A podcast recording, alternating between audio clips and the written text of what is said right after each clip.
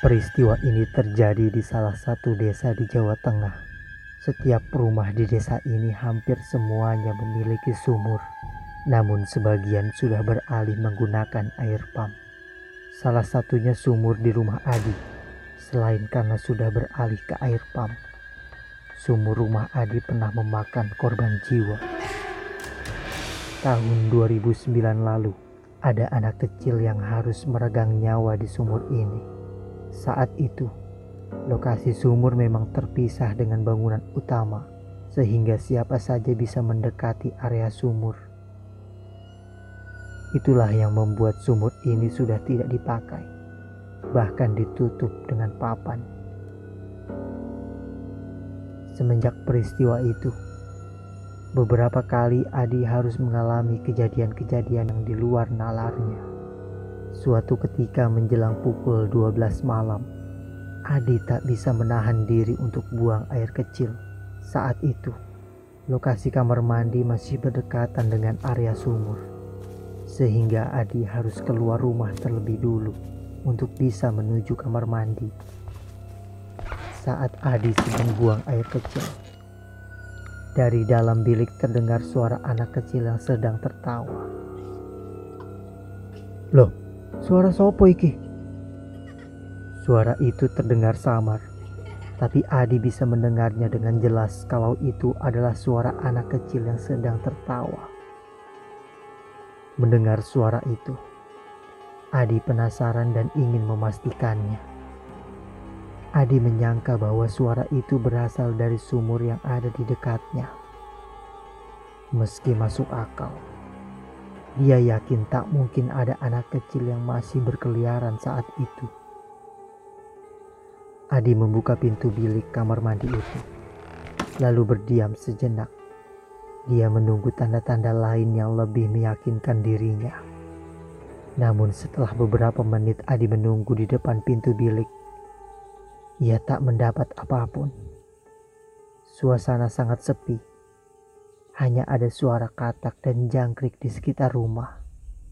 Adi pun memutuskan untuk beranjak dari area sumur itu. Tapi saat Adi ingin meraih gagang pintu belakang rumahnya, ia justru kembali mendengar suara tawa anak kecil itu lagi. Namun kali ini, ia tak penasaran, melainkan ketakutan dan langsung masuk ke dalam rumah. Beberapa hari setelahnya, di sore hari. Saat Adi sedang membakar daun kering yang berserakan di area belakang rumah, dia kembali mendapat gangguan dari penghuni sumur rumahnya itu. Beberapa kali, Adi melihat ada seorang anak kecil berlarian ke sana kemari. Awalnya ia menyangka bahwa itu adalah anak kecil yang biasa main di dekat rumahnya. Namun saat Adi memperhatikan anak kecil itu lebih teliti, Adi melihat wajah si anak kecil itu begitu pucat. Raut wajahnya berbanding terbalik dari ekspresi yang dikeluarkan. Adi semakin penasaran. Dia berusaha mendekat ke anak itu. Anak itu diam di depannya. Namun saat Adi semakin dekat, anak itu justru beranjak dan masuk ke area sumur. Tepatnya berdiri di pinggir sumur setinggi 80 cm. Seketika Adi pun mempercepat langkahnya dan menuju area sumur. Dia melihat anak itu sedang berdiri di pinggir sumur. Tangannya memegang dinding sumur dan kepalanya condong seperti orang sedang berkaca di air sumur. Adi memberanikan diri untuk memanggil anak kecil itu. Dek, dek, anak itu tak merespon panggilan Adi. Dia tetap pada posisinya, menundukkan kepala ke dalam sumur. Adi mencoba mendekat, namun belum sempat dia melihat wajah anak kecil itu. Suara ibunya mengalihkan fokus Adi. Anehnya, baru beberapa detik Adi mengalihkan pandangan. Tiba-tiba anak kecil itu sudah tidak ada di tempat semula. Adi terkejut. melihat area sumur yang tidak ada siapa pun. Adi lalu mendekat ke bibir sumur, membuka papan itu lebih lebar lagi, lalu melihat ke dalamnya. Tak nampak apa pun. Namun dari atas terlihat air yang bergerak seperti ada orang di dalamnya.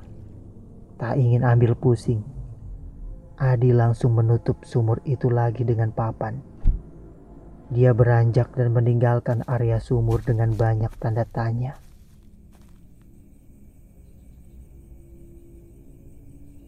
Malam harinya, sekitar pukul 9 malam, Adi tiba-tiba saja merasa lapar. Dia memutuskan pergi ke dapur untuk memasak mie instan. Lokasi dapur dengan area sumur memang tak berdempetan. Namun jaraknya hanya 3 meter terpisah antara area sumur dan dapur yang ada di belakang bangunan rumah itu. Adi yang saat itu sedang memasak mie tiba-tiba mendengar suara anak kecil yang sedang meminta tolong. Kali ini suaranya sangat jelas meminta tolong seperti sedang ketakutan. Adi penasaran. Dia mencoba mengikuti sumber suara itu. Kakinya mulai melangkah, membuka pintu belakang rumah, lalu melihat ke area sumur yang ada di seberang sana.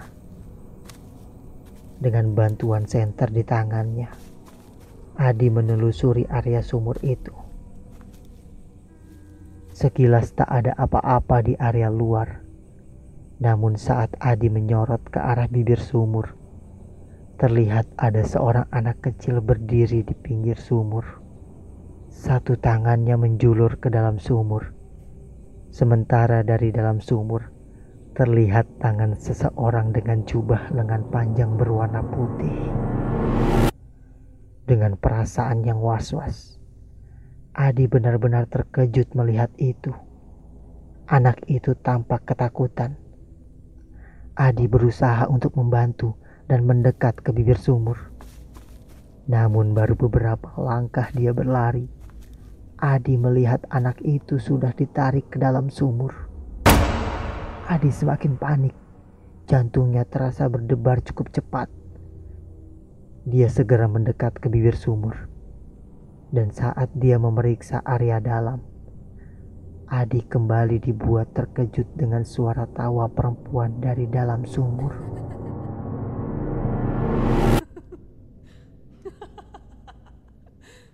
Sejak saat itu, Adi meminta kepada orang tuanya untuk menutup sumur yang ada di rumahnya secara permanen.